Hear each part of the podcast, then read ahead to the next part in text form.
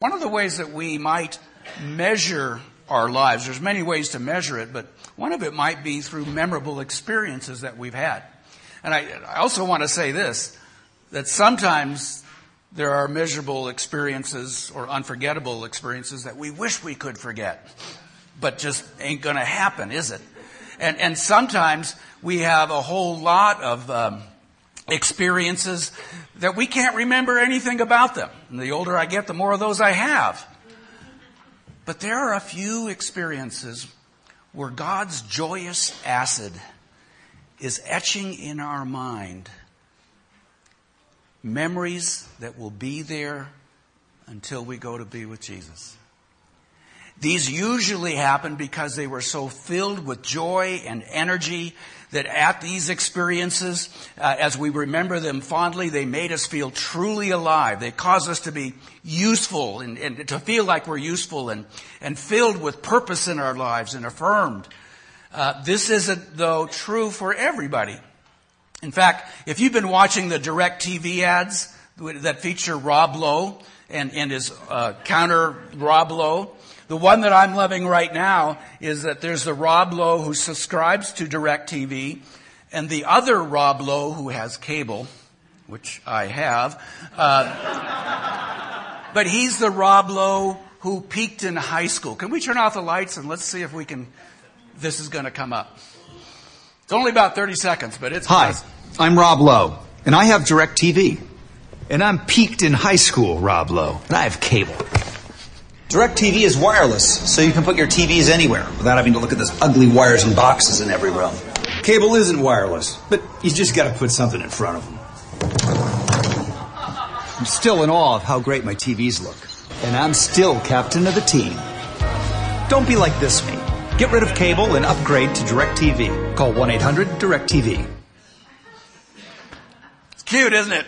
And I'm not getting anything for showing you that. Um, I thought about it afterwards. But, but do you see what it's getting at? Is that uh, Rob Lowe, or peaked in high school Rob Lowe, has some memories that he really ought to move on from. And there's been TV shows of uh, and, and serials of people who peaked in high school or peaked in college or peaked at some other time, but they've peaked and they've never moved on. The idea is that we have to trust and obey that God is going to not just give us things of the past, that make us feel truly alive, but God is going to put in our lives new ones. New ones that'll bring progress and greater faith because that's who God is. And we hope in our whole lives maybe to have a handful or two handfuls of experiences that we can look back on and say, at this season, God really stepped in. I told God as a 25 year old that I wanted to serve Him in missions. And at 27, I was there. And uh, by the way, missions is not for everybody. Sydney, Australia is. And that's where I got to serve him. God must have known, I can't send you to Burma. I can't send you to, you know, other places. I'm going to send you to the beaches of Sydney, Australia. So that is a very memorable experience. In fact, the children of the youth group that we have are now among our friends and they email us and, and, and Facebook, whatever that means with Barb. So, uh, that is one of those experiences from the past that we say, wow, it was, God was really in it. Well, chances are you've had some of those. By that I mean maybe your parenting years were, were, the, were the season that you will cherish most. Or maybe it was the job that you wish uh, you could live forever that would never end. Maybe it was a vacation you took or a mission trip. You see, whatever it was or whoever was involved, it did something in you. God used it to do something in you, to do something to you, to do something through you. I'd like to take you because in scripture we see a handful of those where the people of God seem to bind together, uh, bind themselves to one another and do something that's out of character. Do something that is so unique, uh, you, you just gotta say God was in this. So the one we're going to be looking at today deals with the Jews wandering in the wilderness led by Moses and Aaron. And it will have some connection to us uh, because it involves a, constru- a construction progress. But what makes it special is not the project, but the people. and the willing hearts of the people involved in the project. It's a very amazing event. So understand that after leaving Egypt, experiencing God's deliverance at the Red Sea, and receiving the Ten Commandments, Moses tells his people to build a house of worship. The problem is it has to be a different sort of a house. It has to be one that can move with them until they enter the promised land that God has, has made a promise they will have. And, and the next thing about this is there's no commands. It's not a tax. It's not you will do this, but instead it is an offer made for people to make contributions one way or another. Uh, so it's an invitation. And the invitation is like this. Everyone who wants to help in this project, these are the donations you can make.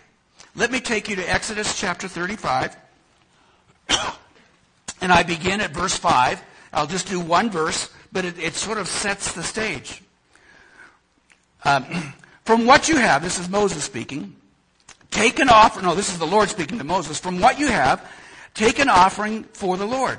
Everyone who is willing to bring uh, to the Lord an offering of gold, silver, and bronze.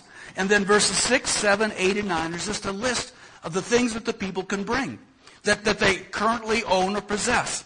And they have choices that they can make. It's like a checklist was put up there, and people could say, okay, I'm going to be able to give that. I don't have any of that. And, and as they could go down the checklist and decide what they wanted to give. It appears that it wasn't if they wanted to give, but it all revolved around what they wanted to give.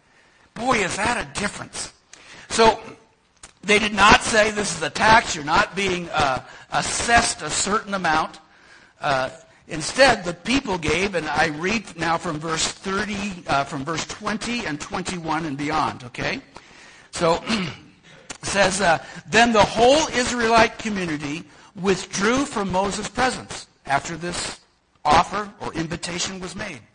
And everyone who was willing and whose heart was uh, heart moved him came and brought an offering to the Lord for the work on the tent of meeting, for all of its service and all of its sacred garments. All who were willing, again, this is three or four times it's mentioned, men and women alike came and brought gold jewelry of all kinds, uh, brooches, earrings, rings, and ornaments. They all presented their gold as a wave offering to the Lord. Everyone who had blue, purple, or scarlet yarn, or fine linen, or goat hair, ram skins dyed red, or hides of sea cows brought them. And those presenting an offering of silver or bronze brought it as an offering to the Lord. And everyone who had acacia wood for any part of the work brought it. I would have loved to have been there, especially as a pastor. I would have loved to have been there. I would have loved to have sat among those people and watched because what comes through again and again is everyone whose heart was willing. There was no assignment made, you're going to do this.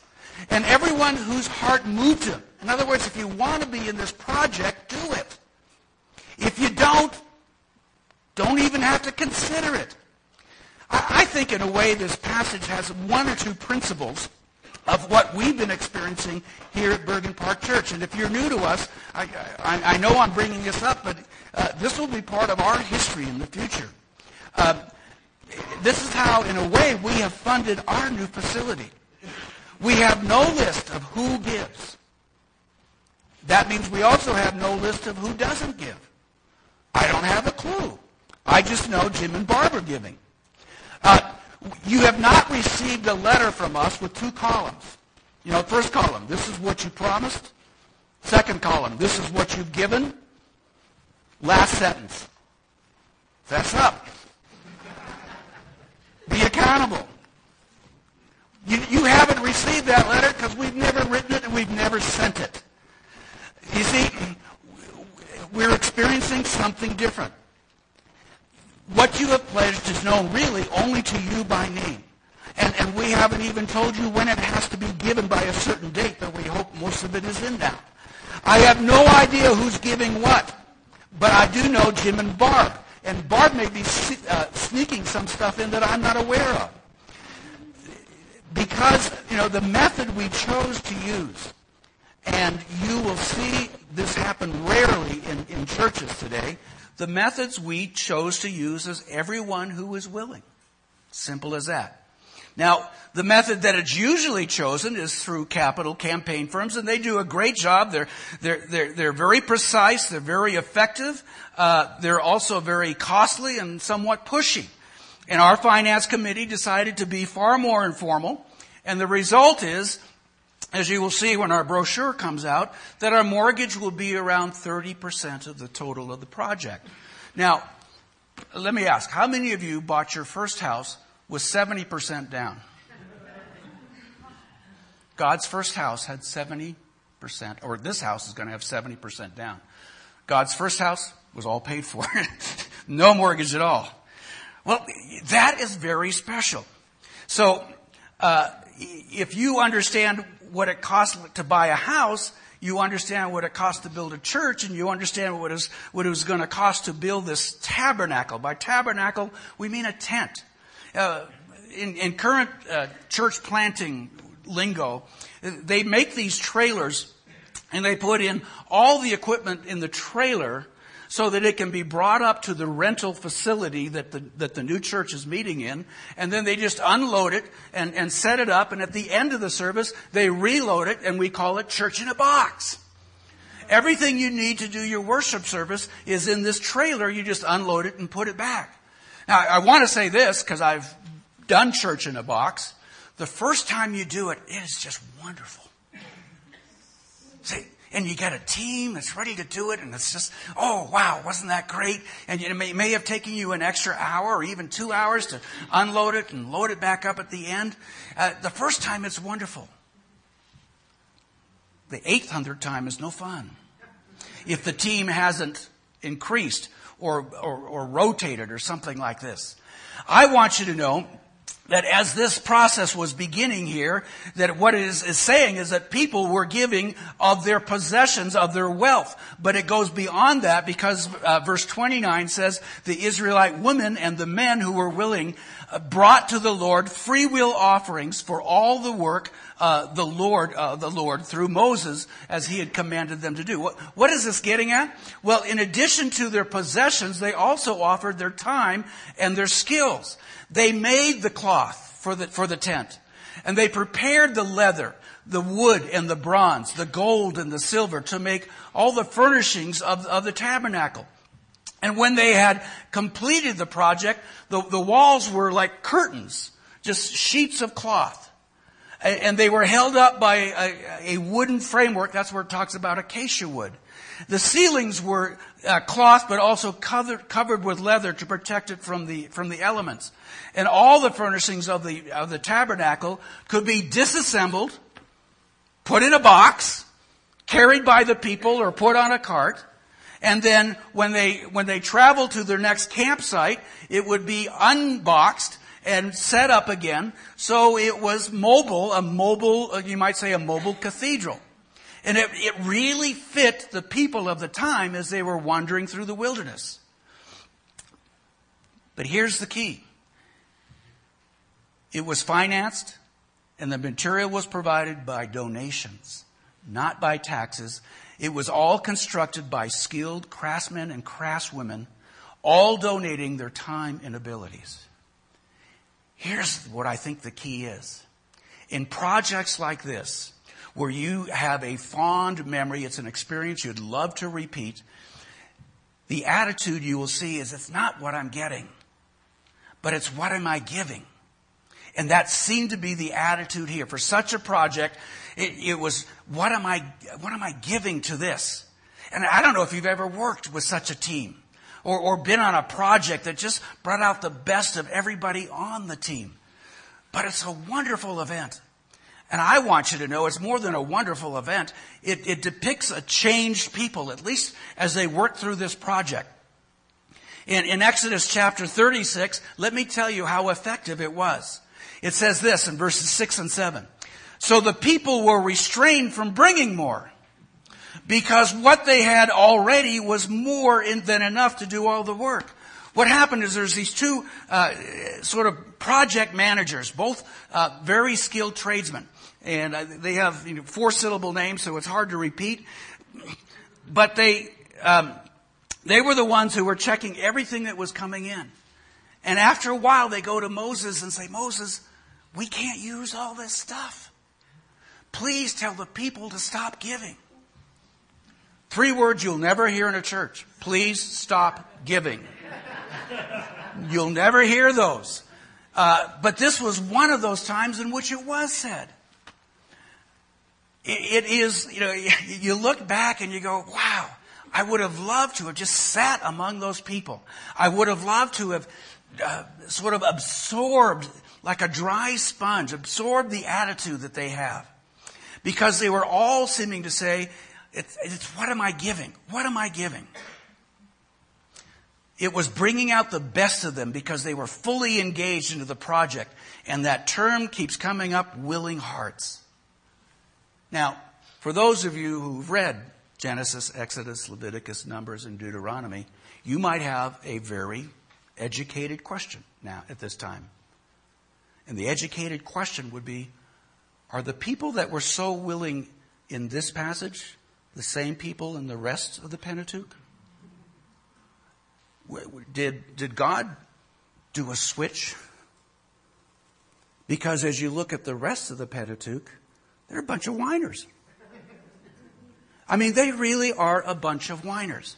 Though it seemed like they were a changed people, understand as you go back in history and you realize what it meant for them to leave Egypt uh, here are some of the events. And then when you also see what happens after they build the tabernacle, that church in the box, there's some other events. So let me just uh, skate through these for you. It'll be very quick, and the verses probably won't even be on there. But from Exodus 14:11, uh, which is uh, when they had uh, their uh, their fronts, or let's say their fronts were to the Red Sea, but behind them was the Egyptian army coming right after them. In that event, uh, this is what, and it was only two months earlier from, from what we know. From that event, here is a phrase that comes out of them. Was it because there were no graves in Egypt, Moses, that you brought us to the desert to die? Now that's supposed to be funny. It's brilliant sarcasm. Was it?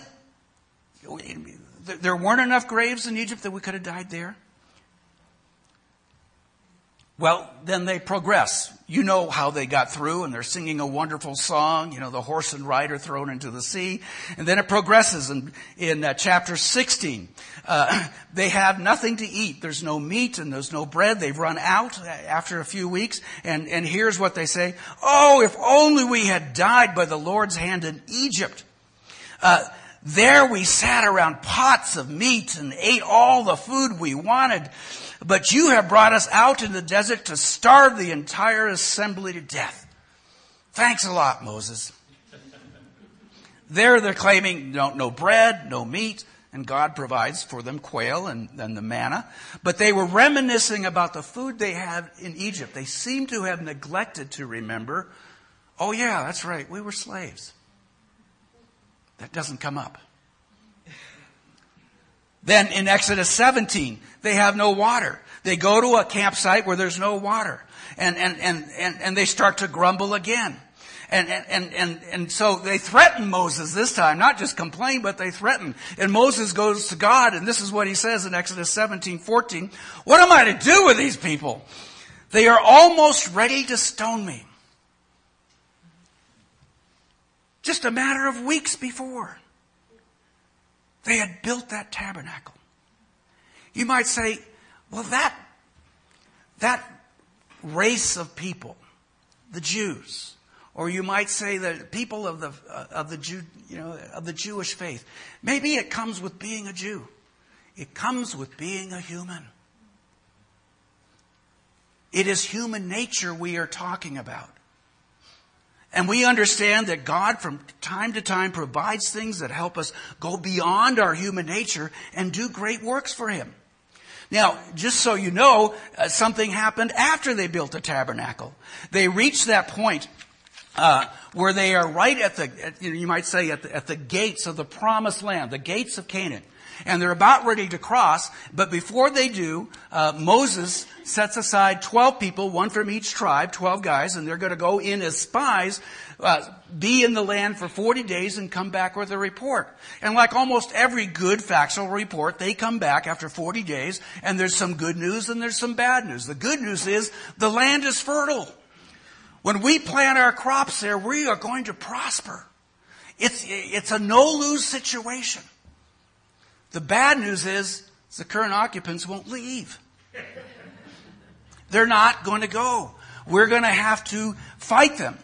We're going to have to win the land. And so the people hear about how many there are and how high their walls are and their cities and the fact that uh, uh, uh, people like Goliath live there in large numbers. And, and, they say, oh, it can't be done. We can't do it. And here's what comes of that is the people who uh, help so willingly are the same people who grumble incessantly both before and after. They just can't stop grumbling. Now, that's the truth of Scripture. The truth of my heart is, I guess I'm Jewish. Or I guess I'm human.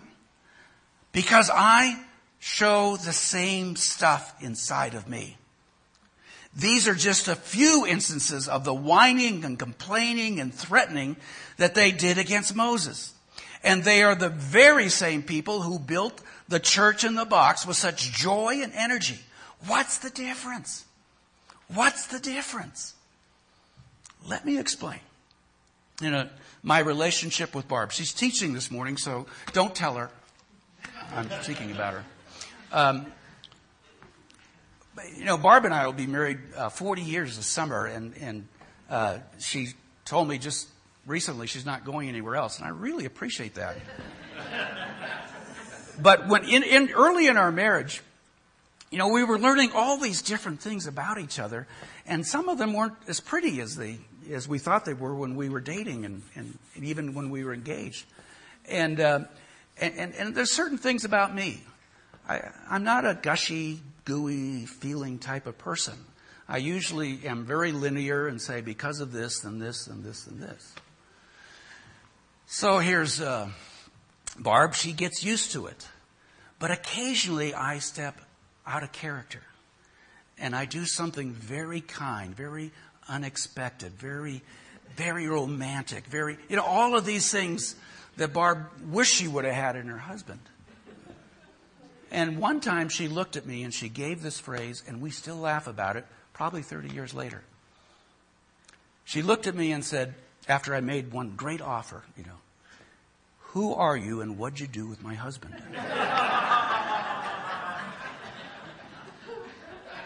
and I was so stunned.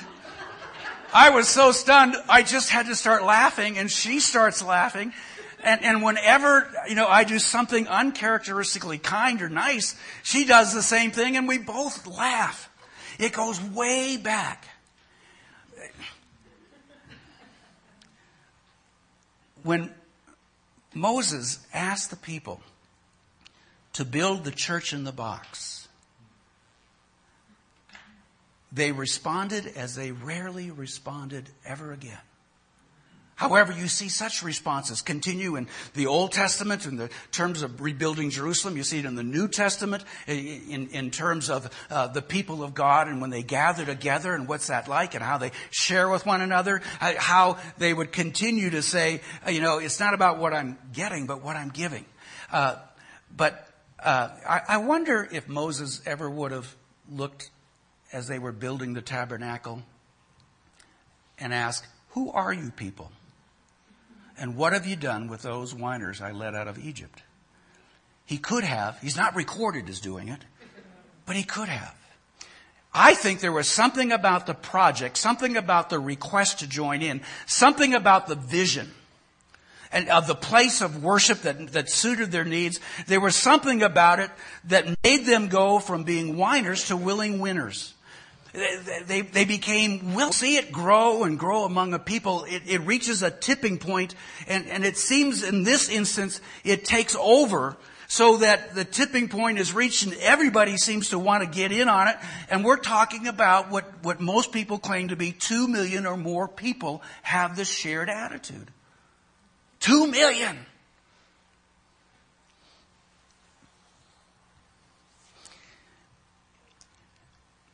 So, my question, and it's rhetorical, I hope you don't have to think about it. If you only have one life to live, would you rather be a whiner or a willing winner? Don't answer that. If you cannot answer that question, however, shame on you. Shame on me. A willing heart thrown into a worthy project is always better than a whining heart and so let me give you three tips that I find continually in scripture that will help you develop a willing heart. Not that you don't have it, you've shown it in this whole project, but, but let me just give you three. First, it helps to know that God is in it. If you're not convinced that God is in this process of, of them building that tabernacle, that church in a box, and if you're not convinced that God has been in this project of, of moving to our new facility, you should have been here in 1994, or 97, or 99, or 2003, or, or times in which we reached a size in which we said we need to split into two, uh, two worship services, but there were never enough in each of the two to help us continue and build momentum. In, if God is in it, then the people who are in it understand they're in something bigger than themselves. They give God the honor, and it's out of the ordinary, the way that most spend, uh, most people spend their time doing. In other words, you find yourself doing things you wouldn't normally do. And one of the reasons we believe God is in our new facility is we have been in the works of this really for decades. It goes back to the 90s. It has been prayed for continually. And at this time, the circumstances that we have faced, the, each problem, each need, we seem to watch God supply through His people. And let me add one comment here, because one of the things I've become aware of is that every follower of Christ, me included, does not consider following Christ a joy, but a task to do uh, and, and, Jesus even says, count the cost if you're going to follow me, and, and, you should. But I've just known a lot of Christians who, who use word like, oh, that was so hard for me to go through, uh, and yet God was good through it. Uh, and, and, this seems to be like the story of their faith lives, the, the journey of their faith. Uh, um, God seems to work through their disappointments. He shows up even though they didn't get what they asked for. Um, their family history, their church experiences. And so as they talk about their walk with Christ, they'll talk about the difficulties, the adversities, uh, the betrayals maybe, the abandonment, like Jesus suffered abandonment, the persecution, and even the martyrdom. And, and this seems to be your, your, your home base, you might say. This seems to be what you expect the Christian life to be hard.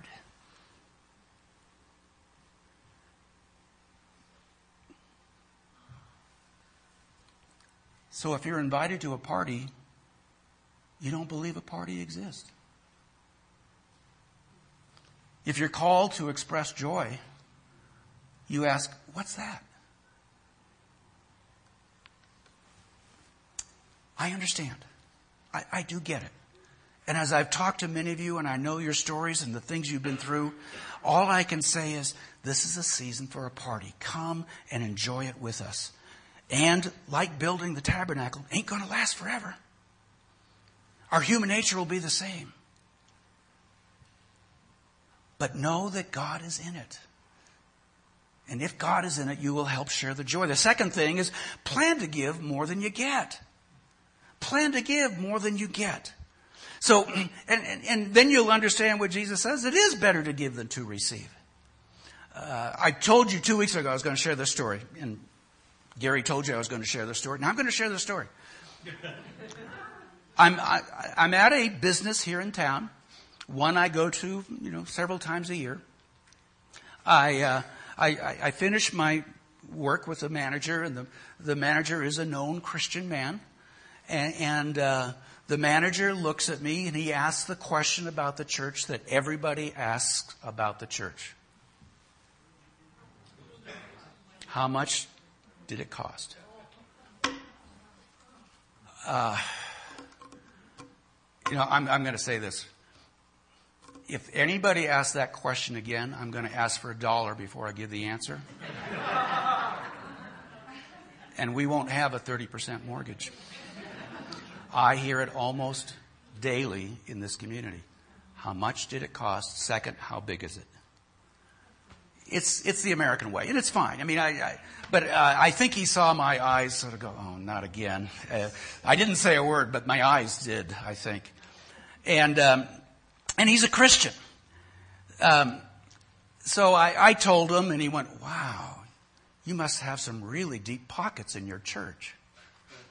Now, as soon as he said that, understand, he's a Christian, but he has a secular worldview in that statement. We've talked about worldviews here, right? Okay, so he's a Christian. He knows Christ, loves Christ, is, is following Christ. He's got integrity in his business. He's a wonderful guy. But that statement says, I'm thinking like most humanity. You must have deep pockets. So I, I say, you know, I've heard this so much. I should have, I should have a good answer by now, and I, and I did. So I, uh, I looked at him and um, I said, well, I'm going to be honest with you. I have no idea how many are giving, who is giving, or how much they're giving. So I can't answer that. But I said, Would you read Exodus 35 and 36 before I come back? Because you know I'm going to be back in a couple months. Read Exodus 35 and 36, and I want that to be sort of a, an understanding. It's not the same, but it has some similarities with what is happening at Bergen Park Church. And then I said, the reason why I know that passage is similar is that God has provided for Barb and I in ways that our pockets have never been deeper, and He's never provided more. And here's the real miracle I have a willing heart in this project. I have a willing heart. I don't begrudge what I'm giving. And then I said, and I just don't want to miss out. So I said, yeah, and I sort of laughed at him and said, yeah, the church is full of deep pockets and I'm one of them. and he says, Jim, you're driving a 93 Subaru. I go, yeah. Yeah, I am. And it's still running. So why not? So, um, he, uh, he I hope he reads Exodus 35 and 36. I don't know if he reads his Bible a lot, but I, I just wanted him to, to know that I didn't want to miss out on this project. With my possessions, with my time, I offered my skills. Nobody asked for them. Um, so, you know, I, you know what I really wanted to do? There was this long extension cherry picker in this week. And I wanted to be the one in it, you know, with, with the, going up and down and, and taking it everywhere. I, I really had the desire to do that, and yet everybody knew that's the last place you want Jim to be. But it was, you know, so I offered those skills and nobody wanted. So when I see him again in March, I'm going to ask if he's read Exodus 35 and 36. I'm just curious because it may test his attitude. The final thing is be around people who think the same, who have the same willing heart. A willing heart is a lot like measles going around in the United States today. It's disease that is contagious, but you get it from the people you spend time with. So, how is your heart in this whole project? Understand, friends, we are almost there. We are not talking about months. We're not even talking about weeks. Next week, we're going to come together. We're going to talk about days just a few days from next Sunday. So here's your help wanted assignment. If you have a willing heart, you've, you've, you've given so generously and money continues to come in. You, you've, you've, um, you, have helped in so many ways to make sure that, that that is being done right. And we thank you for that. Now it's time to invite. Your help wanted assignment is invite those you know and greet them when they come to the, either the open house or the worship service on March 14th or 15th. Begin to think about who you would personally invite. We will have invitations, we hope, in the next few days, certainly before March 1st. We will have those available to you, and I plan to hand deliver them to my neighbors and to one Christian businessman that I hope to see very soon in March. And, and just please come and see. Please. Come and see. That's your help wanted assignment. Consider it for those who are willing. Let's pray. Father, thanks for so many willing hearts. Because I don't know names and amounts, I'm just considering we're all that way. I pray for those who may not be, who either because of backgrounds or objections to the project still are, still are catching up, or maybe they never will. You love them, we love them, and we will soon be in our new home. I pray that this would be one of those events in our lives that we would look back and we could say, in this project, Lord, you were in it. And even more important, God, I pray we would understand one individual life is worth more to you than any building. And that through the people we invite or contact, there might come a building of a relationship that would not say, Come see the building, but come and see Jesus. And we ask this in Jesus' name. Amen.